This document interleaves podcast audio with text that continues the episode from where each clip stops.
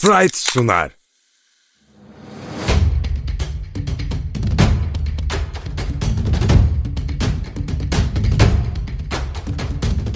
Top yalan söylemez. Avrupa'nın parke zeminlerinden seken zamansız sohbetler. Hazırlayanlar Uğur Ozan Sulak, Ahmet Çakı, Yiğiter Ulu. Sokrates'ten merhaba. Bir haftalık aranın ardından Top Yalan Söylemez'in yeni bölümüyle karşınızdayız. Yiğiter abi de artı bir hafta koymuştu. İki hafta sonrasında bizlerle birlikte. Abi öncelikle sen hoş geldin. Ahmet abi zaten buradaydı. Merhaba. Yıllık izin yaptım. Evet. Ahmet abi sen de hoş geldin. Teşekkür ederim. Bir gerilim var bugün seninle aramızda. Ofiste başlangıçtan itibaren. Playoff gerilimi olur olur. Playoff öncesinde olur öyle şeyler. Fikir ayrılıkları ve Estağfurullah, düşünceler. Estağfurullah. Şaka yapıyorum tabii ki. Bugün elbette playoff eşleşmelerini konuşacağız. Dört eşleşmeyi de konuşacağız ama tabii ki daha çok CSK, Moskova, Fenerbahçe, Beko ve Anadolu Efes, Real Madrid serilerine yer vermeye çalışacağız ve programın tahminen ortalarında da sezon ödüllerini dağıtacağız. CSK serisiyle başlayalım. CSK, Moskova, Fenerbahçe, Beko serisiyle başlayalım. Tabii yani çok fazla değişkenin olduğu bir seri. Daha başlamadan yani işte Veseli'nin durumu tamamen playoff'un dışında kalacağını tahmin etmiyoruz Veseli'nin. Ama ilk maçta oynama ihtimali de çok yüksek gözükmüyor. Bunun haricinde yani kulüp açıklamadığı için şu anda isimleri vermek doğru olmaz. Ama Covid protokolüne girmiş isimler var ve Eurolig'in Covid protokolüne göre ki ben başka bir yayında yanlış söylemiştim. 10 gün biliyordum ben. 14 günmüş. Onu da detaylandıralım. Yani 14 gün geçmesi lazım. Üzerine iki tane de negatif test gerekiyor. Covid protokolü Eurolig'in bu şekilde ve zaten hali hazırda Veseli'den tam anlamıyla olmasa da yoksun gözüken Fenerbahçe Beko bir de bu testlerden problem yaşamış oldu. CSK'nın evet kendi problemleri var. Mike James, Nikola Militinov zaten takımda birlikte olmayan isimler. Üzerine Daniel Hackett'ın da bir omuz problemi var. Sağ omzundan bir sakatlık geçirdi. Onun da serideki durumu muallak. Ya CSK da çok iyi durumda değil ama Fenerbahçe Beko tam gücünde olsaydı çok daha farklı yorumlar yapacaktık şu anda muhtemelen. Ahmet abi seninle başlayalım. Bir seri ön bakışı genel olarak nasıl değerlendiriyorsun? İki takımın birbiriyle oynadığı maçlarda İstanbul'daki maçı Fenerbahçe Beko çok daha iyi oynayıp hatta Cirled'in de müthiş bir performansı vardı. Sonunda kaybetmişlerdi. Ama deplasmanda da gerçekten çok iyi oynayıp o maçın rövanşını alarak bize de hatta o dönemlerde daha yukarıları tırmanmaya başlaması yeniydi Fenerbahçe Beko'nun. Ya bu CSK'da kötü gidiyor. Oralarda bir CSK'yı yakalar mı? Öyle bir hissiyat oluşmuştu hepimizde. Ya şimdi o ikinci maçı özellikle izledikten sonra bu serinin de olma ihtimali konuşulduğunda hepimizin isteği zaten bütün alttaki takımların da isteği CSK ile matchup olmaktı. O anlamda ne kadar tabii ki Covid'li oyuncuların durumu, Vestel'in durumu ben ne olursa olsun bu serinin son maça kadar gideceğini düşünüyorum. İki takımın da sorunları olacak. %100 hazır olmayacak iki takımda. Ama ben Madrid maçı öncesinde de Fenerbahçe Beko ile ilgili çok olumlu konuşmuştum. Hatta o maçı ben Fenerbahçe Beko'nun kazanacağını da düşünüyordum. Neden? Sezonun sonuna gelen bölümde Veseli'nin her ne kadar bu takımdaki en önemli parça da olsa diğer bütün dişlerinde yerine oturduğunu ve kısa basketbolu oynanan Euroleague'de de Dekolo, Guduric, Lorenzo Brown olduğu gün birazcık da Quinn'deki yükselişle ben Veseli sizde iyi bir reaksiyon vereceklerini düşünmüştüm. O maç böyle olmasa da buna adapte olacaklarına inanıyorum. İlk iki maçta Veseli'nin olmayacağını düşünürsek daha iyi bir Fenerbahçe beki olacak. Tabii ki oradaki işte Ahmet'tir, Dechampierre'dir. Onların durumu çok önemli. Sonuçta Bartel istenilen seviyeye gelemedi bir türlü. Her ne kadar elinden geleni yapmaya çalışsa da gelemedi. Orada bence o bölüm önemli olacak. Ama isimlerden bağımsız bu seri Ele Veseli'nin gelmesiyle tamamen bence Fenerbahçe'nin artısına döner. Çünkü şu an bu ligde bir oyuncu çıkar dediğinizde takıma en çok etkisi olan tek oyuncu bence Veseli. Tavares'i çıkarsanız bile Real Madrid atıyorum Campasio gitmeyip Tavares gitse de bir etkisi olabilir ama Veseli'nin Fenerbahçe'deki rolü ki biz bunu her hafta yayında da konuştuk ben özellikle Veseli, Dekolo yanına Guduric gelince bu üçü olmazsa olmaz diyordum. Son haftalara doğru Veseli'nin olmazsa yerine telafi edilemeyeceğini konuşmaya başlamıştık. Bence sonuna kadar oynanır. Sonuncu maçta da yani o beşinci maçta da kim daha sağlıklı ve istediği yakın kadroya çıkan da öne geçer. Yani Veseli başından beri olsaydı ben direkt Fenerbahçe Beko derdim ama şu anda Fenerbahçe Beko'nun geçmesi için Veseli'nin dönüşüne ihtiyacı var bence. Tahminlere geleceğim zaten ama Yiğiter abi sen neler söyleyeceksin?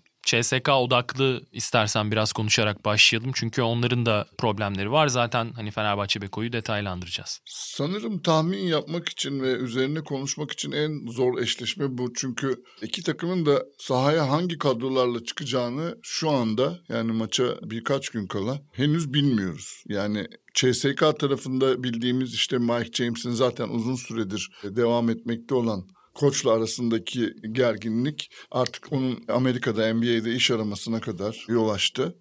Yani bu CSK'nın sezon başında kadro kurulurken skorda en güvendiği, birinci opsiyon olarak gördüğü ismin olmaması anlamına geliyor. E, savunmada en çok güvendikleri isimlerden biri diyeyim ben olan Hackett'ın da yani Kurbanov herhalde savunmada belki en çok güvendikleri isimdir ama Hackett de herhalde ikinci isimdir. Onun da en azından ilk maçta olmayacağını tahmin ediyoruz. Şimdi bu CSK açısından çok önemli dezavantaj olarak gözüküyor ve bizi umutlandırıyor. Ama Fenerbahçe Beko'nun da işte Veseli olmadığı zaman ne kadar zorluk çektiğini özellikle ikili oyun savunmasında ya da işte uzun oyuncunun kısaları karşılaması, switch yapmak ve kısalarla eşleşmesi durumunda ne kadar sancılı bir takıma dönüştüğünü özellikle gördük Real Madrid maçında ve Barcelona maçının ikinci yarısında diyelim. İkisi de kaybedilmiş maçlardı. O maçların kaybedilmiş olması Fenerbahçe'ye çok büyük zarar vermedi. Bence gene bu CSK eşleşmesinin hele bu koşullardaki bir CSK eşleşmesinin Fenerbahçe Beko için çok önemli bir avantajı olduğunu düşünüyorum ben. Ama işte o avantajı sürdürebilmek ve Final Four'a kendilerini taşıyabilmek için şu anda gerçekten güçlü ve formda bir Veseli'ye fazlasıyla ihtiyaç var. Yani Veseli sahada olabilecek mi? Birinci anahtar soru bu. İkinci anahtar soru diyelim ki Veseli sahada oldu. Onun yanında ona destek verebilecek oyuncular kimler olacak? Çünkü işte dediğimiz gibi Covid protokolüne takılan bazı isimler var. Fenerbahçe'nin o gün hangi oyuncuları sahada mücadeleye çıkarabileceğini henüz tahmin edemiyoruz, göremiyoruz. Bu da biraz işi flulaştırıyor ve belki de bu serinin ilk iki maçta değil de üçüncü maçtan sonra daha net bir görüntü kazanabileceğini bize gösteriyor. Sezon içindeki maçlara evet Ahmet de değindi. Yani tamam bir ölçü olmayabilir belki şu an için ama Fenerbahçe CSK ile olan eşleşmelerinde aslında kötü gününde bile İstanbul'da uzatmada kaybederken ki o sıradaki Fenerbahçe görüntüsü sezon sonundakine göre ne kadar farklıydı. Örneğin kadroda Hamilton vardı. Guduric henüz kadroya katılmamıştı. Kyle O'Quinn henüz kadroya katılmamıştı. Bobby Dixon 20 dakika, Ulanovas o gün 32 dakika oynamış. Yani Kokoşkov'un henüz arayışta olduğu bir dönemde Nando De Colo da atılmış olmasına rağmen iki sportmenlik dışı faulle bu maçı İstanbul'da uzatmada bir sayıyla kaybetmişti Fenerbahçe Beko. Ve gidip rövanşını aldığı günde artık Fenerbahçe Beko'da biraz taşlar yerine oturmuştu. Bunu da şuna bakarak söylüyorum. De Colo ve Veseli'nin o günkü Moskova'da kazanılan maçta toplam 46 sayısı 12 asisti ve 8 ribandı var. Yani takımda rollerin iyice belirginleşmeye başladığı, Fenerbahçe'nin de çıkışa geçmiş olduğu dönemde Fenerbahçe gidip Moskova'da gayet başarılı bir oyunla değerli bir galibiyet alıp dönmüştü. Eğer o form düzeyine dönebilirse playoff'ta ve o kadro zenginliğine dönebilirse yapmaması için hiçbir sebep yok. Hatta bence daha da avantajlı çünkü Mike James yok. Ama Fenerbahçe sahaya kimlerle çıkacak? İşte bunu söyleyemediğimiz için bu kadar iyimser olamıyoruz. Ya orada o kısa performansı dediğiniz gibi abi önemli. Guduric ve Dekola'dan öyle bir performans gelirse diğer bölümlerde özellikle Veseli'nin müdafadaki yerlerinde Kyle Quinn diğerlerinin durdurması lazım. Bir de bence Clyburn çok önemli. Bu takımın çünkü başından itibaren yaratıcılıkta zorlanıyor. Ben şu an Tam şey- onu gelecektim. CSK'nın tamamen şu an ben net geçer bu kadar eksikliğe rağmen diyememe nedenim yani Mike James problemdi o gitti ama ona rağmen bir akıcılıkları yok. Yani kazandıkları Panathinaikos maçı bile işte iddiasız takımları Assel'i yenerken bile hep böyle son anda yeniyorlar. Şuna bakmıştım ben. Yani Mike James gittikten sonraki pozisyon sayılarıyla önceki pozisyon sayıları karşılaştırması. Hücum verimliliği mesela daha yüksek CSK'nın. Top kayıpları azalıyor çünkü. Pozisyon sayısı da biraz azaldı. Dengesiz atışlar azalıyor. Dengesiz atışlar azalıyor ama oradaki aslında yaratıcılık problemini daha doğrusu skor üretme problemini diyeyim aslında kısa rotasyondan çözmediler. Voigtman'la çözdüler biraz. Şu anda en öne çıkan oyuncu o evet. Ya Mike James'in yokluğunda Voigtman daha fazla top kullanıyor. Onun üzerinden daha fazla bitiren bir konumda CSK. Şimdi genel olarak seriyi biraz konuştuk ama kilit noktalar yani Fenerbahçe Beko'nun önlem almasını gereken kanat rotasyonunda bazı eksikler olduğunu biliyoruz Fenerbahçe'de ve şimdi şöyle bir durum var yani CSK sonuçta çok reboundçı bir takım ve fiziksellik açısından eşleşmeyi de seri boyunca gerektiren bir rakip. Yani Fenerbahçe nasıl sertlikte fark yaratabiliyorsa belirli açılardan e, CSK'nın da şu anda işte reboundlarla ya da pot altındaki uzun beşlerle Clyburn'un 3 numara oynadığı beşlerle maçı çok değiştirdiğini biliyoruz. Siz baktığınızda Ahmet abi seninle başlayalım. Ne görüyorsun kilit noktayı bu seride? Şimdi Mike James varken bile sezonda bu takıma baktığımızda Clyburn'un rolünün yani topu yere vurarak driblingle yaratan bir kısanın rolü çok önemliydi ki Clyburn'dan bu verimi düzenli olarak alamadılar. Şimdi bu süreçte bence en önemli bölüm o. Hem 3 numaradayken kısa olarak hem 4'e çektiklerinde çok önemli. Üzerinde Sterlings bu takımda ikili oyunda kendi sayısını atmasa da etrafını yükseltebilen diğer oyuncu o. Bir de Voigtman'dan çok iyi bir katkı alıyorlar 5'e çektiklerinde özellikle. Oyunu birazcık daha açmak adına. Ben burada Bolomboy'un da özellikle Vese ile atletizmi denkleştirmek için veya olmadığında fiziksel bir artıya geçmek için onlar adına bir hamle olacağını düşünüyorum. Bütün bunlara karşı Fenerbahçe'nin bir reaksiyonu olmalı. Özellikle Veseli'nin olmadığı maçlarda ki inşallah olabildiğince erken döner. Oradaki uzunlarla eldekilerin aynı Quinn için çok önemli bir sınav olacak müdafaa anlamında. Çünkü çok atlet bir oyuncu, ayak çabukluğu yok, üst seviyede değil. Buna bir reaksiyon vermesi lazım. Bence CSK'nın kendi ritmini yakalamaması çok önemli. Yani şu anda kazandıkları maçlar ben şöyle görüyorum. Mike James'in yokluğuna daha birbirine kenetlenme, takım bir reaksiyonu ama basketbol olarak böyle çok ağım şağımla böyle büyük de bir adım atmadılar. Yani o yüzden de oynadıkları hiçbir takımı net bir basketbolu yenmediler. Yani kadronun genel üstünlüğüyle sonun bir 8-10 sayı fark yakalayıp öyle kazandılar. E, fikstür kolaydı zaten. Zenit maçı haricinde hedef maç olarak gözüken bütün karşılaşmalar playoff yani şeyi göremedik böyle takımlar. net istediğini takım halinde ortaya koyan roller belli akıcı bir şekilde oynayıp hani Fenerbahçe'nin iyi dönemindeki yakıldığı yeri yakalayamadı. O yüzden de ben net bir şekilde eksikler de olsa Fenerbahçe Beko çok geride kalır diyemiyorum bu seride veya CSK alır götürür. Peki Yiğiter abi Gabriel Lundberg'le devam edeyim. Aslında fikstürün de kolaylığıyla birlikte normalde Euroleague sertliğine ya da Euroleague temposuna çok karşı karşıya kalmadığı maçlar oynadı ve iyi gözüktü Gabriel Lundberg. Zaten benim de kişisel olarak beğendiğim bir oyuncu ama yani Euroleague seviyesinde, playoff seviyesinde birincil skor opsiyonu olabilecek mi? Yani şu anki görüntüde ona ciddi bir sorumluluk verilecek tarzında gözüküyor. Ama hani playoff'ta bunu karşılayabilir mi Gabriel Lundberg? Yani çaylak sezonun olmasını geçtim. Sezon başında Euroleague'de oynamıyordu. İstersen hani CSK'nın kısa rotasyonunu biraz konuşalım. Çünkü Lundberg'in artan bir sorumluluğu var orada. Evet tabii James'in yokluğu, Hackett'ın olmama ihtimali onun dakikalarını arttıracaktır. Sezon ortasında onu getirirken tabii ki özellikle kolay skor üretebilmesi konusunda ondan bir destek geleceğini düşünmüşlerdi. Ve yavaş yavaş haftalar ilerledikçe de o role oturacağını gösterdi. Ama playoff çok farklı, tempo düşecek. Bulduğu rahat şutların, boş şutların sayısı azalacak.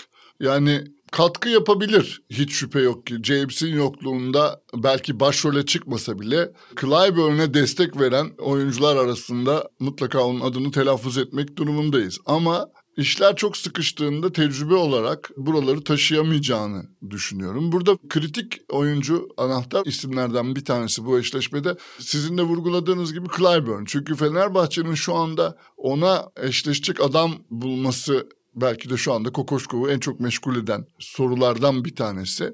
Hani Döşampierre ne kadar sağlıklı Havas'ın olabilecek. durumu ne acaba? aslında? Oynayacak. Oynayacak Evet, mı? şimdi işte tam ben de oraya geliyordum. Fenerbahçe'nin son haftalarında belki de ismi çok fazla geçmeyen yani bizim sürekli Dekolo'dan Veseli'den bahsederken adlarını pek anmadığımız iki oyuncusuna bu eşleşmede çok önemli görevler düşeceğini düşünüyorum. Ben bir tanesi Ulanovas bir tanesi Bartel. Yani Bartel çok önemli Voigtman'la eşleşmek bakımından önemli işte tanıdığı bir oyuncu. Evet belki fizik olarak Voigtman biraz daha yani bir tık yukarıdadır. Bartel'i zorlayabilir ama Bartel mücadele gücüyle eğer savaşçılığıyla onu yavaşlatabilir ve özellikle boyalı bölgenin dışında tutabilirse sadece dış şuta yöneltirse Fenerbahçe'nin oyun düzeni açısından önemli bir artı olur bu. Tabii diğer tarafta da Ulanovas Clyburn'le nasıl eşleşir? Yani bu da önemli bir soru olacak. Ben burada bir tahmin yapmak gerekirse Fenerbahçe'nin bu seriye elindeki sıkıntılı kadro nedeniyle yavaş başlayacağını Ama Veseli'nin kadroya oturmasıyla ve işte Covid protokolünden dönecek oyuncularla ilerleyen her maçta biraz daha ağır basacağını düşünüyorum. Bu seri 5 maçta biter. Tabii ki gönlümüzden geçen 3-2 Fenerbahçe Beko'nun kazanması ama 5. maça kalınca her şey olabilir bir seride. Belki de bir topla, iki topla belirlenecek bütün bir sezonun kaderi. Gönlümüzden geçen 3-2 Fenerbahçe Beko'nun alması işte dediğim gibi Covid protokolü herhalde önemli belirleyici olacak. Lundberg'le ilgili şöyle bir şey eklemek istiyorum. Itudis'e direkt uyma nedeni o forvetlerde size'lı kalmayı çok önemsiyor Itudis. Yani seviyor. Mike James'in olmadığı bir yerde iki numaradan böyle bir oyuncuyla oynamak ona çok büyük bir size getiriyor. Ama onun esas kariyerinde işte İspanya'da çok izledim ben onu Tenerife'deyken, Manresa'dayken. Asıl 3 numaradan 1.93 olmasına rağmen fiziksel bir oyuncu olması ve topa biraz yön vermesiyle oynuyordu. Esas rolü öyle alıp topla çok yaratan, takımda ana yaratıcı rolünde olan birisi değildi. Şimdi James'in yokluğunda biraz size'lı bir iki numara gibi kullanarak o rolü veriyor ama ben yine kritik noktalarda ondan çok Klamberg ile Sterlings'in orada karar verici olacağını düşünüyorum evet. kendi adıma. Yani ve Hillard da var tabii. Darren Hillard da var iki numaradan. Ki Mike James'in ilk kadro dışı bırakıldığında Hillard'ın iki Öyle numaradan çıkmıştı. çok güzel bir çıkışı vardı. Gene öyle bir şey deneyebilirler. Peki ben Yiğiter abiye katılıyorum seriyle alakalı tahmin kısmında. Ahmet abi sen ne söyleyeceksin? Yani 5. maç görür müyüz? Ben başında zaten ilk konuşmamda söylediğim gibi ben bu serinin sonuna kadar gidecek serilerden biri olduğunu düşünüyorum. Yani Euroleague playoff'ları her seri zor olacaktır ama burada CSK'nın daha az eksiğiyle yukarıda gözükmesine rağmen sonuçta da ligin ikincisi ve bir şekilde hem Koç Itudis'in hem kadronun buraları oynama, buralara konsantrasyonu da farklı olacaktır. Ama buna rağmen ortaya koydukları basketbol net bir şekilde şu an ana kadar böyle akıcı ve rakipleri sindirip hemen kazanan olmadığı için Fenerbahçe Beko'nun da Madrid maçını saymıyorum. Beklediğimiz reaksiyon alamadık ama o ana kadar geldiğiyle tabii ki eksiklerin de nerede katılacağı faktör ama ben de bir 5 maçlık seri olacağını düşünüyorum. Peki Sprite'la net cevaplar bölümüne geçelim. Sonrasında Anadolu Efes Real Madrid serisiyle devam edeceğiz. Sprite ile net cevaplar başlıyor. Şimdi bu hafta başında oynanan maçları tabii çok ciddiye almıyoruz. Eurolig'in fikstürü sebebiyle. O yüzden biz geçen haftaki en iyi maçı ya da gelecek haftaki sürprizi değerlendirmekten ziyade sezonun ödüllerini dağıtalım dedik. Tabii net cevaplar bekleyeceğim burada Ahmet abi ve Yiğiter abi. Ben yılın koçuyla başlıyorum. Bence Andrea Trinchieri. Çok tartışmaya gerek yok. Ya şimdi koçlukla ilgili ben her zaman yılın koçu falan seçildiğinde işte hep şartlara göre değerlendirmeyi evet, çok severim yüzden, eldeki aynen. kadroya göre. O da gerçekten Euroleague'e bakınca biraz zor bir karar. Neden? Şimdi bir şekilde Yasikevicius Barcelona'yı uzun yıllardan sonra ki takımını çok da kontrol ederek her şeyi bırakmayarak açık ara lider bitirdi. E üzerine Bayern Münih gerçeği var. Zenit bir ara tökezlese de orada bitirdi playoff yaptı. Var. Şimdi ben Ergin Ataman ve Kokoşkov'a geleceğim. Yani sezona bu kadar kötü başlayıp devamında böyle bir şekilde gelip biraz bu böyle Final Four'a kalan takımlara göre değişecek bence. Mesela atıyorum Bayern Münih Final Four yaparsa kesin Trinçeri olur. Ama işte ilk kez playoff yapan Milano var. Fenerbahçe bir şekilde Final Four'a kalsa kesin Kokoşkov olur. İşte Anadolu Efes Euroleague'i kazanırsa Ergin Ataman biraz buralara göre değişecek şeyler ama şu an bugünün kararına baktığımızda iki isim çok daha öne çıkıyor. Katılıyorum. Yasikevicius ve Trinçeri ama ben eldeki kadroya göre daha iyisini ortaya çıkardığı için Trinçeri diyeceğim ona. Yiğiter abi. Evet bence de. Ben katılıyorum Ahmet'e. Yani Trinçeri playoff'a girmesi çok düşük ihtimal verilen bir Bayern Münih kadrosunu neredeyse ilk dörde sokuyordu. Evet. Beşinci bitirdiler. Yani normal sezona baktığımızda Trinkieri ama tabii isminden övgüyle söz edilecek burada mutlaka bu paragrafta yer alması gereken bir Yasikevicius, bir Pascual ve Euroleague'deki ilk sezonunda Fenerbahçe Beko'yu da özellikle kötü başladığı bir sezonda çok iyi yerlere getiren bir Kokoşkov var. Bu ekibi geriden takip eden ama bence yine işte honorable mention diyebileceğimiz Martin Schiller var bence. 17 galibiyetle bitirdi sezonu. Yani 17 galibiyet 17 Sonunu mağlubiyet. Sonunu biraz daha yönetselerdi onlar tabii. playoff'ta olurlardı zaten. Kadro çok şeydi yani, yani playoff'ta istekliydi. olamayınca tabii. Yok bu zaten bu hani seçim, şeyi... seçim olarak bu demiyorum ama. Bu koçluk seçimleri Euroleague'de sonunda mı yapılıyor? Final Four'da yapılıyor. Final Four'da. Ama normalde normal sezonu baz alarak. Tamam biz normal sezona göre veriyoruz. Normal yani. sezona göre tamam, veriyoruz tamam, ama güzel bir soru oldu bu. Çünkü şöyle normal sezona göre verilmesi gerekiyor. Ama Bence aslında normal sezona göre çok da Verilmiyor. verilmiyor. O playoff Öyle mi? serisi beklendikten sonra olduğu için ister istemez etkiliyor E insanları. tabii şimdi mesela atıyorum Trinçeri dedik burada. Messina geçti diyelim şeyi. Final Four yaptı. Bir de finale kaldı. O zaman Messina'nın Finalden önüne önce geçmiş oluyor. finalden önce. Öyle Final mi? tabii tabii Hmm. Final Four'daki o şeyde oluyor. Neyse Ee, bizim koçlarla ilgili düşüncemiz bu. Ekip olarak üçümüz de aynı bakış açısına sahibiz. Peki demek. Güzel. MVP en değerli oyuncu ödülü. Ben yine başlayayım. Ben Yan Veseli diyorum. Evet takımında yani çıkarttığın anda en etki yaratan oyuncu Veseli. Yani şöyle Veseli kesin bence de ona gider zaten. Yani Euroleague'de de ona verir bu performansın üzerine. Ama Ondan ben, emin değilim ben. 7. bitirdiği için Fenerbahçe Ha, ama Biraz takımın sırasının ben etkili mesela olacaktır bunda. orada birazcık şöyle bakıyorum. Barcelona lider bitirdiği için oradan birine verilecekse bu Mirotic olur bence. Yani Euroleague'in bakış açısına göre söylüyorum.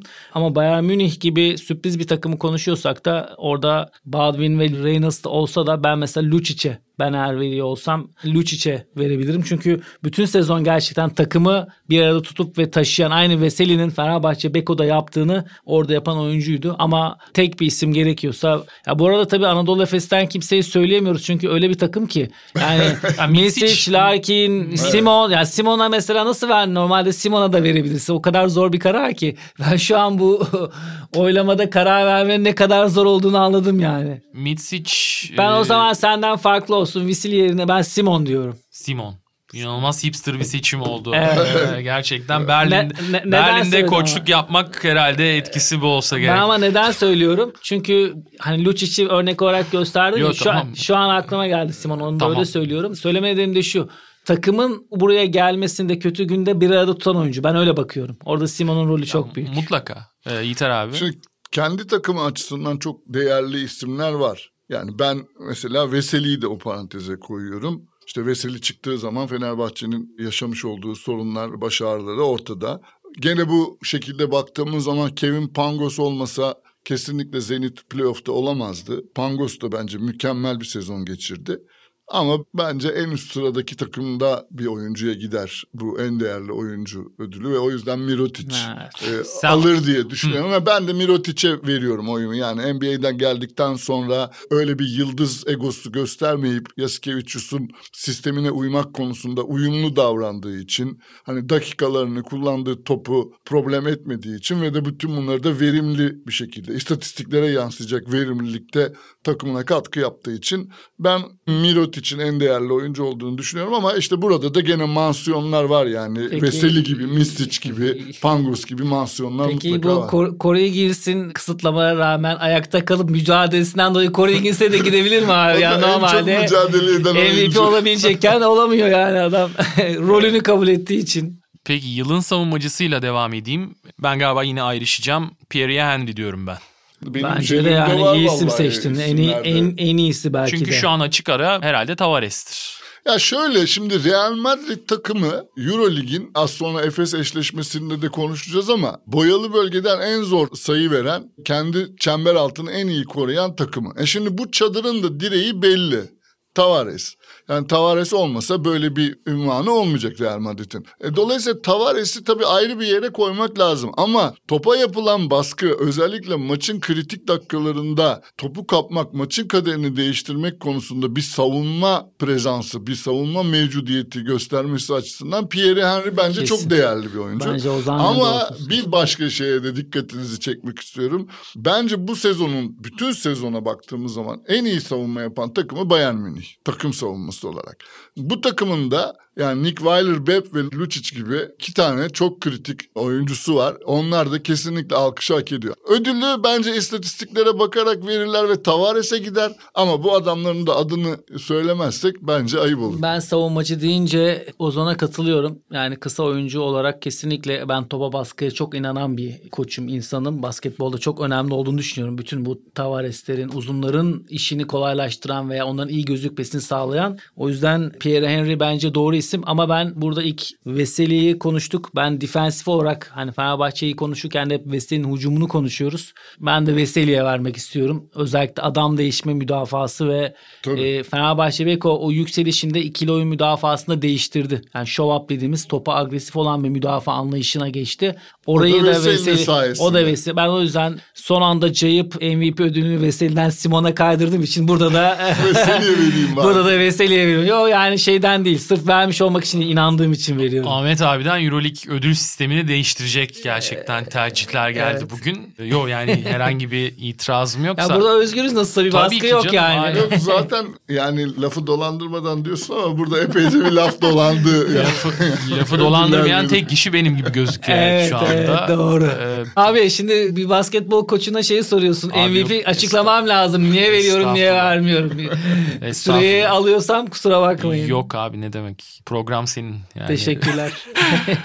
Şimdi en çok gelişim kaydeden oyuncu ödülüne geçelim. Yani Euroleague'in böyle bir ödülü yok. Aslında işte Rising Star ödülü var. Yani birebir tabii ki aynı değil. Hatta epey farklı. Rising Star'ın bir Yaş yaş, kate- var kategorisi galiba. var. Yaş kısıtlaması var aynen.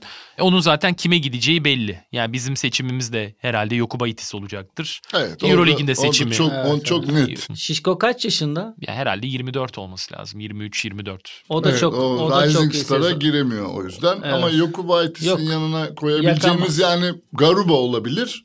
Evet Garuba Ee, olabilir. özellikle sezon ikinci bölümündeki çıkışı. Ama çok, Yokubaitis e, derim Ama ben Yokubaitis çok daha istikrarlı bir sezon geçirdi. 20 dakika oynadı yani. Evet, 22 evet. dakika ortalamayla oynadı.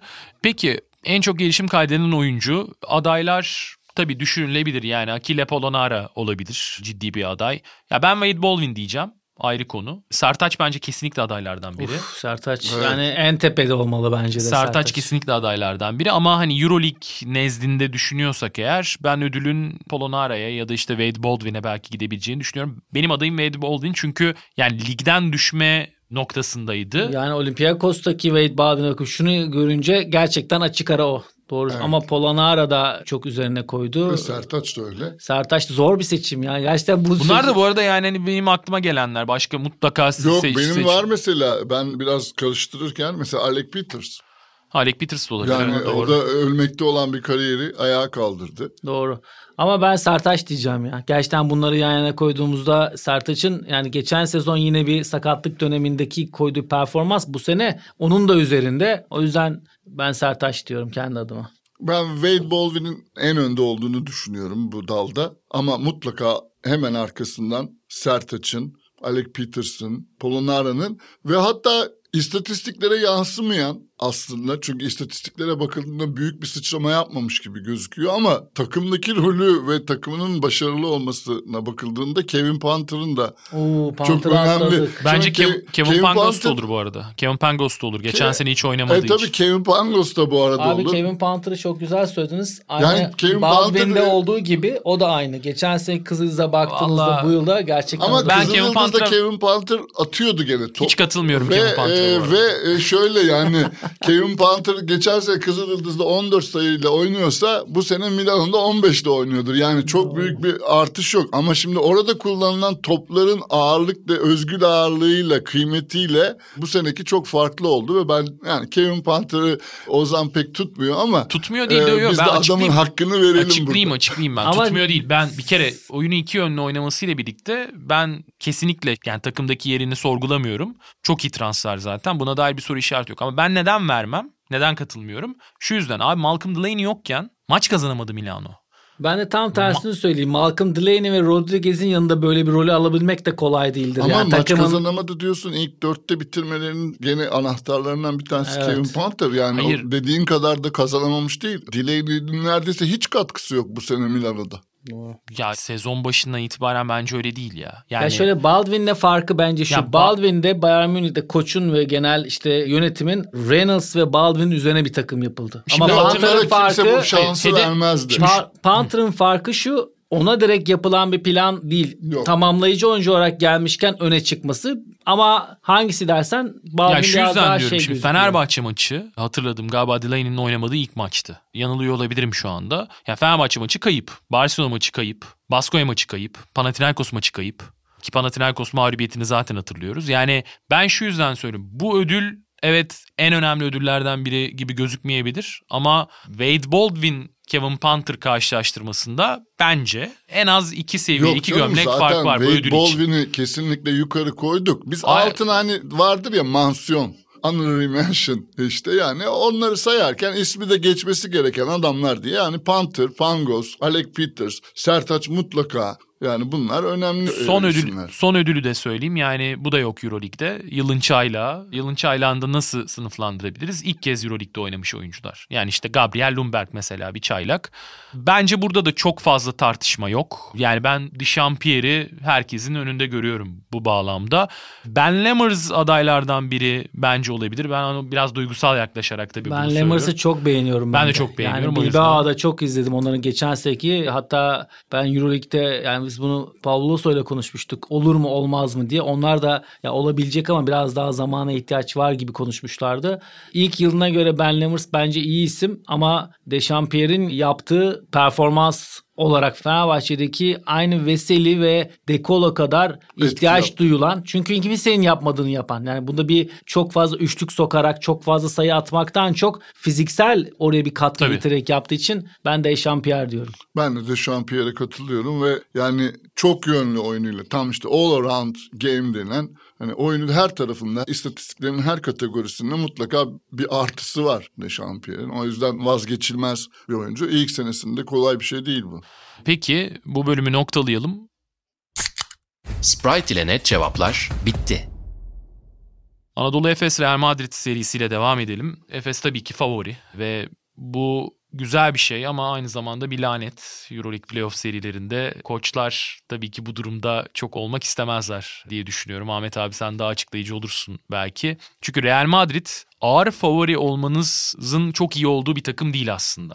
Hem kadro kalitesi yani kadro tecrübesi diyeyim daha doğrusu itibarıyla. Hem de şu anda Real Madrid gerçekten sezonu bitirmedi ama aslında sezonu bitirdi. Gelecek seneye başladılar. Kadro yapılanması vesaire. Ya bu sene Pablo Lasso beklentileri bugün bitse sezon aşmış bir şekilde bitirecek. Çünkü işte Barcelona'ya karşı da zaten kazandılar. E Real Madrid'in ilk turda playoff'ta İspanya'da elenmeyeceğini de hani 3 aşağı 5 yukarı düşünebiliriz. E, bence öyle bir ihtimal de yok. E Euroleague'de 6. bitirdiler sezonu. Yani Real Madrid şu anda kaybedeceği hiçbir şey olmayan bir takım olarak geliyor. Pablo Lasso'nun ilk sezonunu kenara bırakırsak. Sadece Fenerbahçe'ye kaybetmişlerdi playoff'ta. Onun haricinde bütün playoff turlarını geçtiler. Hep Final Four yaptılar. E bu sene bu lüksü var Real Madrid'in ama hani bizim açımızdan, Efes açısından bakıldığında siz nasıl bir seri bekliyorsunuz? Dikkat çekmek istediğiniz noktalar neler? Şimdi bir kere normal sezonun son maçında Fenerbahçe Beko'ya karşı Real Madrid çok güzel bir reaksiyon verdi. Ben bu reaksiyonun o seviyede olacağını açıkçası çok beklemiyordum. Orada takımdaki herkesten maksimuma yakın verim aldılar. İşte Tavares'in etrafında kurdukları basketbolu en iyi şekilde oynadılar. Fenerbahçe Beko maçındaki olan şey neydi? Onun bir tık üstünde El Clasico'da gördüğümüz Barcelona maçında da maçın bölüm bölüm her periyotunda kısalardan farklı farklı kişilerden skor katkısı aldılar. Yani Real Madrid'in en zorlandığı şey her zaman hücumu iyi yapıp hücumdan rakibi sindiren ve bununla da belli bir seviyede müdafaa yaparak maç kazanan bir takım o seviyede olamıyordu bu basketbol oynamaya çalışırken hep bir yerde tıkanıyordu. Hatta Anadolu Efes'te kendi evlerinde oynarken Pablo Lasso'nun diskalifiye olduğu maçta maç kafa kafaya giderken bir anda bir durdu sayı üretmekte forvetler. Kısalar diyeyim ona. Labrativa da önemli çünkü. Bir anda 20 oldu maç. Uzun bölüm bence hallettiler. Tavares'in yanında Garuba, Tompkins ve Vukcevic. Alex Tice var. Alex Tice ilk 5 başlatıyor bir kere koç. Oradaki size problemini arttırmak için. Ve bence son dönemde Labrativa'nın Fenerbahçe, Beko ve El Clasico'da Barcelona'ya karşı performansı çok önemli. Çünkü bu takımda kısa skoru çok önemli. Yani orada bence tek kritik nokta işte bizim Sırbistan'daki izlediğimiz Final Four'da da Lul'ün süresini kısıtlayıp Doncic'i e, ve Koster'i ortaya çıkarmıştı koç. Onun tam tersi örnekleri var. Baskonya'daki Final Four'da da Lul daha çok devrede olurken kaybedilen bir CSK maçı var. Aynen. E, ben Lul'ün limitli sürede kullanılmasının onlar için çok önemli olduğunu düşünüyorum ama yani olmayacak. Pablo Lasso çok tecrübeli bir koç. Bu sefer ben böyle bir hata yapacağını düşünmüyorum. Yani Rudy Fernandez ve Lul'le kazanmayı onlara çok öne çıkartırsa o zaman Anadolu Efes karşısında hiç şanslar olmaz diye düşünüyorum Yiğiter ben. abi geçmeden bir şey daha ekleyeceğim Ahmet abiye. Şöyle şimdi Real Madrid'e karşı Yasikevicius'un maçın başından itibaren hep kartlara baskı yapmaya çalıştığını gördük. Fenerbahçe Beko maçında pek hani böyle bir anlayış yoktu. Daha çok Tavares odaklı bir maç planı söyleyebiliriz Fenerbahçe Beko cephesinde. Fakat yani Efes'in kadroya ve oyun anlayışına baktığımızda nasıl karşılamasını bekliyorsun Ya Ahmet Ben abi orayı kartı? zaten bitirecektim. Real Madrid'in yaptığı iyi bir şey de son dönemde kısa müdafası yani full court'tan baskılayarak bir müdafaa bütün rotasyonu kullanarak. Burada bence önemli olan şey şu. Anadolu Efes öyle bir takım ki bu tür rakibin ona dikte etmeye çalıştığı baskılı oyunu bozabilecek kısaları var. Dört tane topa yön veren oyuncu olduğu için. Bununla bence asıl iş Anadolu Efes'in vereceği reaksiyon. Anadolu Efes'in burada bir sıkıntı yaşayacağını düşünmüyorum. Ben Real'in kısalarına baskı yapar mı Efes? E, diye Yapacaklar bence. Yani Lapratova'ya baskı yaptığını çok düşüyor ki yani şunu da gördük. Misic, Şenlarkin, Beboa bu üç tane oyuncunun ki Doğuş Balbay gibi Joker de var orada. Bu üçünün özellikle Final Four'larda ortaya koydukları defensif baskılı yani o müdafaa yaparlarsa zaten Real Madrid'in hiçbir şekilde oyunu dikte etme şansı olmaz. Ben böyle bir şey bekliyorum ama bu olmasa da yani bu ekstra bir hamle olur. Olmasa da oyuncuların bu hani hep burada bütün yayınlarda konuştuk. Efes işte geçen sene şampiyon olacaktı. Son anda lig iptal edilince hep böyle biz Final Four'u bekliyoruz şey. Şimdi o bekledikleri zaman geldi. O yüzden bunu böyle birinin söylemesine de gerek yok. Ben bunun doğalında da olacağına inanıyorum. Yani kısacası ben Real Madrid iyi durumda ve baskı olmadan bir seri oynayacak ama onlar için yanlış rakiple oynuyorlar. Çünkü buna baş edemeyecek, bu baskıyı kaldıramayacak, favori olmayı Real Madrid'e karşı kaldıramayacak bir oyuncu grubu yok Anadolu Efes'te. Yiğit abi sen nasıl devam etmek istersin seriyle alakalı? Şimdi önce bu eşleşmeye girmeden bir küçük not vereyim. Efes Real, CSK Fener. Bu dört takım 2019'da Vitoria'da Final Four'da olan dört takım. Yani son izlediğimiz Final Four'daki dört takım şimdi bracket'ın bir tarafında toplandı. Yani bu dört takımdan bir tanesi mutlaka finalde olacak. Şaras'ın bracket'ı. Evet ilginç olan ilginç olan daha önce Final Four'da görmediğimiz dört takımın diğer tarafta toplanmış olması ve onlardan da bir tanesinin finale gelecek olması. Yani Barcelona, Zenit, Bayern Münih, Armani, Milano'dan da bir tanesi mutlaka finalde olacak. Şimdi bu Euroleague'de acaba bir değişimin yani yavaş yavaş bir güç dengelerinin değiştiğini, yeniler ve eskiler gibi iki farklı grubun ortaya çıktığını mı gösteriyor bize? İşte bilmiyorum bu eşleşmeleri izlerken herhalde elimizde daha çok ipucu olacak. Gelelim Efes Real Madrid eşleşmesine. Geçen de Simon sanıyorum bu cümleyi kurmuş. Yani elimde olsaydı Real Madrid'le eşleşmek istemezdim diyor. Bence çok doğru bir şey dile getiriyor. Çünkü siz ilk dörtte bitirirseniz ki koskoca bir sezon yani 34 maçlık bir sezonun karşılığında eğer ilk dörde takımımızın ismini taşıyorsanız bu sizin çok başarılı olduğunuzu gösterir. E o başarının da bir karşılığının olması lazım. Yani size bir avantaj getirmesi lazım. E avantaj diye baktığınız şey Real Madrid'le eşleşmek mi? Yani her ne kadar Real Madrid kötü bir sezon geçirmiş olsa da Campazzo gibi bir oyuncusunu çok değerli bir oyuncusunu sezonun daha başlangıcında kaybetmiş. İşte şimdi Gabriel Deki tekrar NBA'ye göndermiş. Sakatlıklar nedeniyle bir türlü tam kadro sahaya çıkamamış olsa da Real Madrid Real Madrid'tir. Kaldı ki az önce Ozan'ın altını çizdiği nokta bence çok önemli bir avantaj olmaya doğru gidiyor. Şudur o da Şimdi Real Madrid yıllar sonra ilk kez Euroleague'de bir playoff serisinde favori değil. Yani herkes Efes'i favori gösteriyor. Herkes diyor ki Real Madrid zaten kendisini playoff'a zar zor attı. Yönetim gelecek sezonun kadro hazırlıklarına başlıyor vesaire. Taraftar da öyle çok büyük bir beklenti içinde değil. Şimdi bu rahatlık, bu psikolojik baskının üzerlerinden kalkmış olması onlara playoff'ta belki daha akıcı, daha istedikleri gibi oynama avantajı getirebilir. Eğer buna ilaveten bir de Efes bir hataya düşüp psikolojikman bir hata yapıp rakibini küçümseme yani biz üçüncüyüz altıncıyla oynuyoruz. Zaten biz onları çok rahat geçeriz. Bir de deplasmanda kazanılan çok farklı bir maç Tabii var sonuçta. en son olarak çok farklı kazanılmış bir şey var. Şimdi bir de Efes böyle bir boş bulunursa Real Madrid sürpriz yapma kapasitesine sahip. Şimdi sezon içerisindeki maçlara bakalım. O da bizi iyimserliğe sevk ediyor. 1-1 bitmiş. Yani Efes İstanbul'da kaybetmiş gitmiş Real Madrid'i Madrid'de çok farklı yenmiş. E tamam zaten o Madrid'deki maç inanılmaz bir maçtı. Yani maçın ikinci yarı skoru 67-41. Efes ikinci yarıda 26 sayı fark yapmıştı rakibine. Ama İstanbul'daki maça da bakınca şöyle bir istatistik çıkıyor. Herhalde uzun yıllar hiç çıkmaz böyle bir şey bir daha.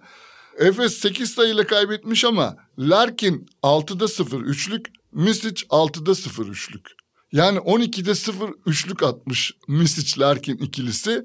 Böyle bir şey ikisi yan yana geldiğinden beri hiç olmuş bir şey değil. Evet. Yani bu iki oyuncunun bir daha 12'de 0 atacağı bir maç olmaz dersiniz. Zaten olmamıştı başka. Şimdi buna bakınca biz diyoruz ki ya zaten kaybettikleri maç bu kadar olağan dışı bir maçmış. Kazandıkları maçta da çok farklı kazanmışlar. İşte ama burada Ahmet'in söylediği şey çok önem kazanmaya başlıyor işte bu noktada. Sezonu bir kenara bırakalım. Real Madrid kesinlikle ve kesinlikle şu anda sezondaki Real Madrid değil. Özellikle son Barcelona maçında Palau Blaugrana'da kazanırken şu ortaya çıktı. Rudy'nin dönmesi, Lul'un dönmesi, yavaş yavaş Kozör'ün bir forma girmesiyle Evet. kısalar da inanılmaz bir top paylaşımı ortaya çıkmış durumda. Yani tamam Campazzo'su yok Real Madrid'in bir orkestra şefi yok ama onun yerine geçebilecek son derece tecrübeli, buraları oynamayı bilen ve topu paylaşarak, skoru da paylaşarak takımı o istediği ritimde tutabilen dört tane beş tane oyuncudan söz ediyoruz. Bunun üstüne bir de Real Madrid'in az önce sözünü ettiğimiz kendi boyalı bölgesini en iyi savunan, reboundları rakibe vermeyen, Tavares'le rakibe çembere baktırmayan savunma özelliği de eklenince Real Madrid tehlikeli bir eşleşme olduğunu bize gösteriyor. Anadolu Efes'e burada düşen bence iki tane çok önemli şey var. Bir tanesi kısa pozisyonunda kim oynarsa oynasın. Larkin, Misic, Boboa, Anderson oraya işte arada sırada doğuş girip çıkabilir. Bu oyuncuların hepsinin her maçta yüzde yüz savunma gayretiyle oynaması lazım. Real Madrid kısalarını baskı altına alıp Real Madrid'in istediği pas trafiğini kurmasını, topa istediği gibi yön vermesini mutlaka engellemesi lazım. Bu bence işin savunma tarafında olmazsa olmaz bir şey. İkincisi hücum tarafında da bence en çok görev düşecek isimler Plyce ve Sertaç olacak. Çünkü hem boyalı bölgede hem orta mesafede hatta üçlük çizgisine de Tavares'in- çıkarak Tavares'i çemberden ne kadar uzaklaştırılabilirse, uzunların şut tehdidi ne kadar etkili olursa Efes'in istediği oyun planı o kadar gerçeğe yaklaşacak. Burada şöyle devam edeyim. Sinan Erdem'deki kazanılan maçta Campazzo yoktu. Ve orada Fabian Kozör'le... Dört e, kısada kazandılar. Evet son bölüm zaten çok iyi oynamıştı. Efes önde gitmişti maçın sonunda ama Real Madrid geri dönüp işte Carroll'ın isabeti var. Kozör çok iyi bir maç sonu Sonunu oynamıştı. Köser çok iyi oynamıştı. Ya şöyle şimdi Real Madrid'in kazandığı maçlardaki temaya bakıyoruz. Efes'e karşı değil sadece genel olarak sezonun bu bölümünde. Yaratıcılık Laprovitola ve Kozör üzerinde kısa rotasyonunda. Özellikle Kozör'ün eğer Real Madrid seride hani ciddi bir şans elde edecekse vazgeçilmez konumda olduğu ortada. Fakat ben biraz şöyle düşünüyorum. Bence serideki kilit oyuncular Real Madrid açısından Efes'inde de burada tabanını belirleyecek hasta isimler. Bence biraz Abalde ve Tompkins. Yani Ben Taylor'ı da koyuyorum oraya. Ben Taylor da olabilir. Taylor- Defensif anlamda o matchup'ı sağlayacak oyuncu çok az. Evet ama işte Abalde'den de şöyle bu iki oyuncu özellikle çok iyi günlerinde olmadığında Carroll'ı da keza deniyor topla biraz oynatmayı Pablo Lasso ama Abalde'ye Size'lı ve yaratıcı evet bir oyuncu. size'lı ve yaratıcı oyuncu şeyini Abalde'den karşılamış oluyor biraz ve hani skoru da Tompkins'den almaya Evet. çalıştığını görüyoruz. Aslında Real Madrid kadrosuna baktığımızda evet çok alternatifli bir kadro değil Real Madrid standardını düşündüğümüzde. Fakat çok tecrübeli oyuncular var. Çok fazla yani Euroleague tecrübesi, Final Four tecrübesi çok yüksek ve Barcelona maçında da gördük. Mesela Garuba ve Vukcevic çok enerji kattılar. Vukcevic'in ben seri genelinde yani Efes serisinde çok hani kullanılacağını kullanacağını düşünmüyorum. ben de ama, Ama- yani gene de belli olmaz. Bir bölümünde kullanacaklardır ama, Ama Garuba özellikle ki o kısa savunmasında Garuba'nın da yani bir uzun oyuncu olarak, forvet olarak kısalara karşı müthiş savunma yaptığını gördük. uzun bölümü bence defensif anlamda Real Madrid'in tamam. Yani hem Tompkins hem Garuba hem Tavares orada biraz Vukcevic de kullanılabilir. Yani- Ama asıl onların Abalde, Taylor gibi size'lı forvetlerle Orada Larkin, Misic, Simon, Beboa bu dörtlüye nasıl matchup olacakları da önemli. Çünkü hücum anlamında onlarda iyi gözüken Lapretivo performansı, işte J.C. Carroll'ın kısa sürede çıkıp off screenlerle katkı vermesi. Kasör'ün katkı vermesi. Ya ben kendimce her kısanın maçın belli bir dönemine devreye girmesini ortadan kaldırması lazım Anadolu Efes'in. Ve Madrid açısından da saydığımız Beboa, Misic, Larkin, Simon dörtlüsünü tutacak kısaları bulabilmesi lazım. Çünkü Lapratio'ya geçecektir. Özellikle Shane Larkin ve Misic'le matchup olması çok zor olacaktır. Orada da uzun bölümünden gelecek defensif katkıya kısadan başlaması önemli. Bununla da ilgili bir hamle yaptı. Koç Pablo full court biraz daha Evet. pick-up'la geciktirme, o ritmini almayı. Ama Anadolu Efes şu an Barcelona ile beraber en iyi topa yön veren, topla yaratan kısalara sahip. O bence çok belirleyici olacak. Ben Abaldi'nin mesela 2 numarada başlayacağını düşünüyorum. Yani ben daha fizikli bir 5 Real Madrid için. Doğru karar olur. Şimdi yani Dek yok. de defensif olarak da Evet. matchup olup aynı zamanda oradan da birazcık ikili oyuna da yön verebilir. Abel de önemli. Alosen de mesela oradaki maçta guardda başlayıp topa baskıyı fena yapmamıştı. Yani tabii ki çok tecrübeli değil genç bir oyuncu ama onun da bu enerjisini ve sertliğini kullanmaya Ama tabii çalışacaklardır. Lulun ve Rudi'nin bu kısa rotasyonuna katıldığı bir şeyde Alosen'e çok daha az dakika. Kenardan Ben- bence olmalı işte. Mesela şu hataya önemli zaman geldi. Hadi Lul 25 oynasın. Zaten Lul de etrafına da biraz zarar veriyor. 17-18 oynar bence. 25 oynamaz ama yani Mesela Fenerbahçe Beko maçını hatırlıyor musun? Beraber izlemiştik. 8 dakikada 6 sayı attı mesela ilk devrede. Bir de ikinci yarıda 3-4 dakika. Öyle bir toplam 15 dakika gibi geliyor Yani bana. da. Real, Real serisinde bence ya ben tahmini de yapıp hani size bırakayım sizin tahminlerinizi alıp sonra devam edelim. Ya ben 3-1 Efes'in geçeceğini düşünüyorum ama serinin 5 maça gitmesi beni çok şaşırtmaz. Çünkü şöyle bir tehlike var. Demin Yiğiter abi biraz bahsetti. Benim de aklımdaki şey o. Yani eğer Efes maçı koparamazsa Real zaten baskı altında olmadığı için ve Euroleague tecrübesi çok yüksek bir takım. Barcelona maçında da bunu gördük. Yani El Clasico ama o da bir Euroleague maçı. Son bölüme eğer işte Rudy, Yul kan kokusunu alırsa çok farklı oynuyorlar. Yani Rudy'nin 36 yaşında kendini yerden yere attığı 3 tane top var Barcelona maçında. İnanılmaz hiç beklemezsin yani o Ya noktada. bir kere işlerini iyi yapmanın verdiği bir huzur var onlarda da. Ya bu kadar kötü ve çalkantılı geçen bir sezonda sonunda bir reaksiyon verip Final Eight oynuyorlar. Tabii ki işlerinde de o Final Four oynamak da vardır ve bu da bir baskı altında olmadan oynayacaklar. Bence Real Madrid de bu son yaptığı hamleyle onlar da şunu düşünüyorlardı. Keşke bir CSK'yı falan getirebilseydik diyorlardı. Çünkü onlar için de her ne kadar böyle olumlu girseler de onlar için olabilecek yani Barcelona'dan bile daha ters bir takım Anadolu Efes Bence onlar için. Real CSK'yı elerdi bence. Kesin Hatta ben şöyle söyleyeyim. Evet. Ben Real Milano'yu da eşleşseydi. Ben- mesela ben 4-5 yine olsaydı Bence yine orada elerdim. da bence Ya şansı vardı. Milano'dan ben elerler mi emin değilim ama CSK'yı elemeye yakın Yani- olurlardı. Yani şöyle senin sorunun cevabı onlar iyiler, baskı yok ve kendini iyi hissediyorlar ama bunların da pek sökmeyeceği bir ya Anadolu kadro Efes. kalitesi, kadro Aynen kalitesi yani. çok çok farklı. Ya iş dönüp dolaşıp Anadolu Efes'in bir hata yapmasına yani çok nasılsa kazandı ki ben de geçen sezon içlerinde bu kadar kalmış. Yani şampiyonlar giderken sezonu bitmiş bir takımın gelip burada bir konsantrasyon eksikliği veya işte nasılsa kazandık moduna hiç gireceğini düşünmüyorum. O yüzden Anadolu Efes geçer. Bence 2-0 İstanbul'da olur. Orada da 3-1 veya 3-0 en diyorsun. kötü 3-1 diyorum ben. 3-1 Bir diyorsun. tane. İyi Ben de 3-1 Ben de 3-1 Efes diyorum. diyorum ama 5. maça giderse şaşırmam Ben de gibi. Yani çünkü ben mesela şöyle Bence hiçbir şekilde Efes, gitmez Efes. CSK olsa seri 3-0 derim ben. Yani Efes bence maç kaybetmeden CSK'yı geçerdi. Ama Real tahmin edilenden daha dişli bir rakip olabilir. Peki diğer eşleşmeleri de kısaca konuşalım. Yani çok fazla vakit ayıramayacağız onlara ama yine de yani Milano Onlara tahminlerimizi söyleyelim. ya tahminleri istiyorsan. söyleyip biraz üzerine konuşalım yine birkaç cümle. Milano Bayern En- benim en heyecanla zor. beklediğim e, Orası. seri E, yani. 4-5 dışarıdaki- eşle- eşleşmesi zaten her zaman. Benim hayalim biliyorsun Fenerbahçe Beko 4 olsun Milano 5 öyle o 4-5 serisini izlemekti Evet. ama olmadı maalesef. Sokamadık Fenerbahçe Beko'yu. Ya ben Bayern Münih bir kere yılın en iyi takımı şu anda yani. Real Madrid'in kendini iyi hissetmesinden bahsediyoruz ya. Bayern Münih çarpı 2 iyi hissediyordur yani görevini iyi yapmanın.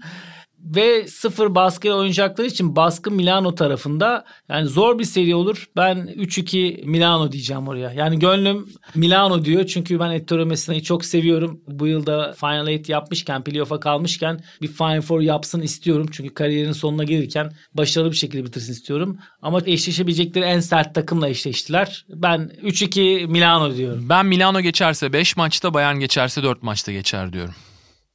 Ben valla bu konuda belki size katılamayacağım. Şunun için Bayern Münih'in yaptığı her şeyi çok önemsiyorum. Bu sezonun sürpriz takımı olduğunu mesela bana kalırsa onların yerinde kim olabilirdi ilk 8'de diye baktığımızda kağıt üzerinde Baskonya olabilirdi, Olympiakos Valencia. olabilirdi, Valencia olabilirdi. Kendilerinden çok daha kapasiteli takımları Maccabi geride olabilirdi. bırakarak. Evet, yani Maccabi. Maccabi'nin kadrosunun biraz Ya biz e, yetersiz olduğunu evet, canım. şey yapmıştık, dile getirmiştik. Ama yani Bayern Münih çok önemli bir iş yaptı. Yalnız bu tür işte çok önemli iş yapan takımlarda da bir doymuşluk yani biz yapabileceğimizi çok üzerine çıktık. Buraya geldik şeyi olur. Üstelik de ilk defa buralara gelen bir takım olarak. Yani ben Armani Milano'nun kadro kapasitesi olarak çok daha Bayern Münih'e üstün geleceğini tecrübe olarak. İki takım da çok sert, sert bir seri olacak ama Milano'nun 3-0 bile yapabileceğini düşünüyorum. Ya da 3-1 Milano'nun alacağını düşünüyorum. 3-0 biterse Yiğiter abi yasaklar sonrası ben seni direkt bir akşam yemeğine 3-0 Hayır. biteceğinden emin olduğum tek seri var Barcelona Ba- Zenit serisi. benim benim Barcelona Ee. Barcelona Zenit'e 3-0 diyeyim onun için fazla da bir analize de girmeyeyim. Ama ilgili- ama Milano Münih serisinde peki 3-1 Milano diyorum Ba- ben. ha. Yiğiter abi söylediğinde şöyle bir şey. Baldwin'de son maçlarda böyle bir vücut dilinde huzursuzluk var. Hissediyor musunuz? Orada biraz Oynarken? NBA şeyi de du- Öyle mi? duyuyorum ben. Yani tekrar adı NBA için geçmeye başlamış falan. Aa, valla Euroleague'de bu sene. Palo Blaugrana'da pek bir huzursuzluk ben görmedim. Sen- hayır. Çembere Yiğiter karşı abi, bir huzursuzluk. abi,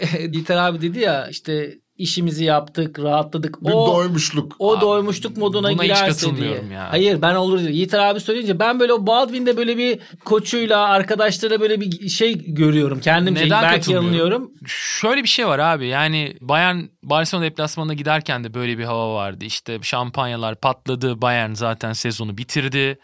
O oldu bu oldu Ben şu onu oldu. seriye bağlamak için söylemedim Hayır, sadece. ya Bayern- Sonuna gelirken birazcık var. Barcelona maçı hiçbir şekilde playoff için ölçü değil. Yani iki takım Hayır değil değil. Yani Ama ben Barcelona Bayern'in almak istemiyor maçı. Bayern'in Ortada ta- kalmış bir maç. Hayır o maçtan önce de öyle yorumlar vardı. Ben şunu demeye çalışıyorum. Ya Bayern'in kadro kalitesi ortada. Hani Milano ile zaten karşılaştırılabilecek bir kadro kalitesi yok. Bence de yok. Hatta ben Bayern'i kadro kalitesi sıralaması falan yapıyorsak 10. 12. sıraya daha koyarsın. aşağı belki tabii. 13-14'e koyayım. Ya Radošević, J.J. Johnson, James Gist. Ya James Reynolds. İstenmeyen oyunculardan kurulu bir Tabii, takım zaten Reynolds. tamamen. Ya bu böyle bir bakış açısı ama, Ama- Reynolds ve Baldwin'le o ana rolü vererek etrafına kurmak ki büyük bir kimya başarısı var. Yüzde yüz. Ee, takım kimyası. İşte ha oraya geleceğim. Oradan bakınca da bir anda da kimya iyi kurma işte düşündüğümüz o Maccabi'nin falan çok daha önüne koyuyoruz. Yani iki bakış açısı da bence geçerli. Ya Bayern Münih'in ben şu anlamda söylemedim. Yiğiter abi sadece bahsedince aklıma geldi. Ya işte onlar gider serer diye. Onlar sonuna kadar oynar. Ben o yüzden 3-2 dedim zaten. Ama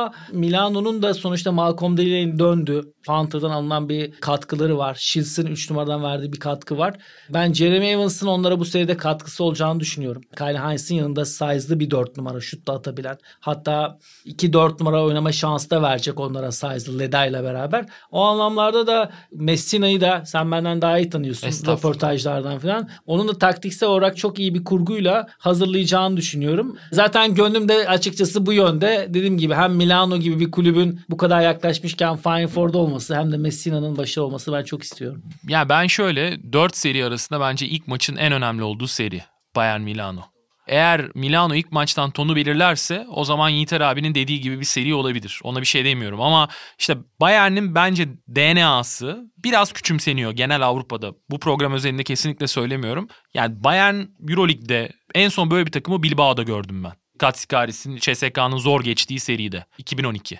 En son orada gördüm. Bilmiyorum. Yok buna zaten çok övgüler düzdük bu Hayır, hayır, programda. hayır. Yani onlarla oynamak Milano'nun çok zor. Hiç kimse oynamak istemiyor. Ve, ve Milano'nun ve Milano'nun şöyle bir söyledi. şey var. Yani Milano çok tecrübeli oyuncuları kadroya kattı. evet, bir de o Ama var ya. Milano bence o tecrübeli oyunculardan beklediği takımı sahiplenme katkısını sezon sonunda pek alamadı. Bir de şöyle bir şey var Ozan. Malcolm Delaney, Rodriguez, Kyle Hines, Gigi Datome. Da- Datome. Şimdi dört tane oyuncunuz Bayern Münih'le son 8 eşleşmesinde onu zaten ortaya koyamıyorsa o zaten gerçekten çok bir sorun olur. Ama ben o kaliteyi de koyacağına inanıyorum. Çünkü orada konuştuğumuz bütün bu oyuncular çok karakterli ve bu farkı ortaya İşte koyacak biraz oyuncular. doymuş oyuncularla hani vahşi köpeklerin e, Playoff'ta her mücadelesi şey yeniden başlar Evet. göreceğiz Evet. şimdi. Bakalım. yani benim de gönlüm genel olarak Messina'nın başarılı olmasından yana yani basketbolu izlemeye başladığım ilk günden beri ama ben Bayern serisinde biraz farklı düşünüyorum. Zenit'te herkes herhalde mutabık. Zenit muhtemelen Zenit üzerine düşeni Barcelona- yaptı. Xavi Pascual'in Barcelona'ya karşı bir galibiyet almasını isterim. Yani şey geçer Barcelona seri ama şöyle Pangos'un Wildcard biliyorsunuz. Wildcard şu anda ortada. Yani verilmedi Hmm. Onu Wildcard. Barcelona deplasmanı bence Zenit o görüşmeleri hazır Eurolig'in ofisi de Barcelona'dayken hızlandırmak için. onun için kullanır diyorsun. Aynen bence seride Ben daha çok e, Xavi Pascual'den bir galibiyet bekliyorum. Yani taktiksel olarak Şaşırırım e, ben. bir- yani, Yani şeyde- zor- zor şundan olur dolayı değil ama- yani. Zenit'in Barcelona'yı yenecek gücü olduğundan değil de iyi bir sezon geçmişken playoff'u da iyi oynayacaklarını ve bir tane evlerinde kazanacaklarını düşünüyorum. bakalım. Barcelona'daki herhalde ilk iki maç çift tane olur ama üçüncü maç olabilir belki.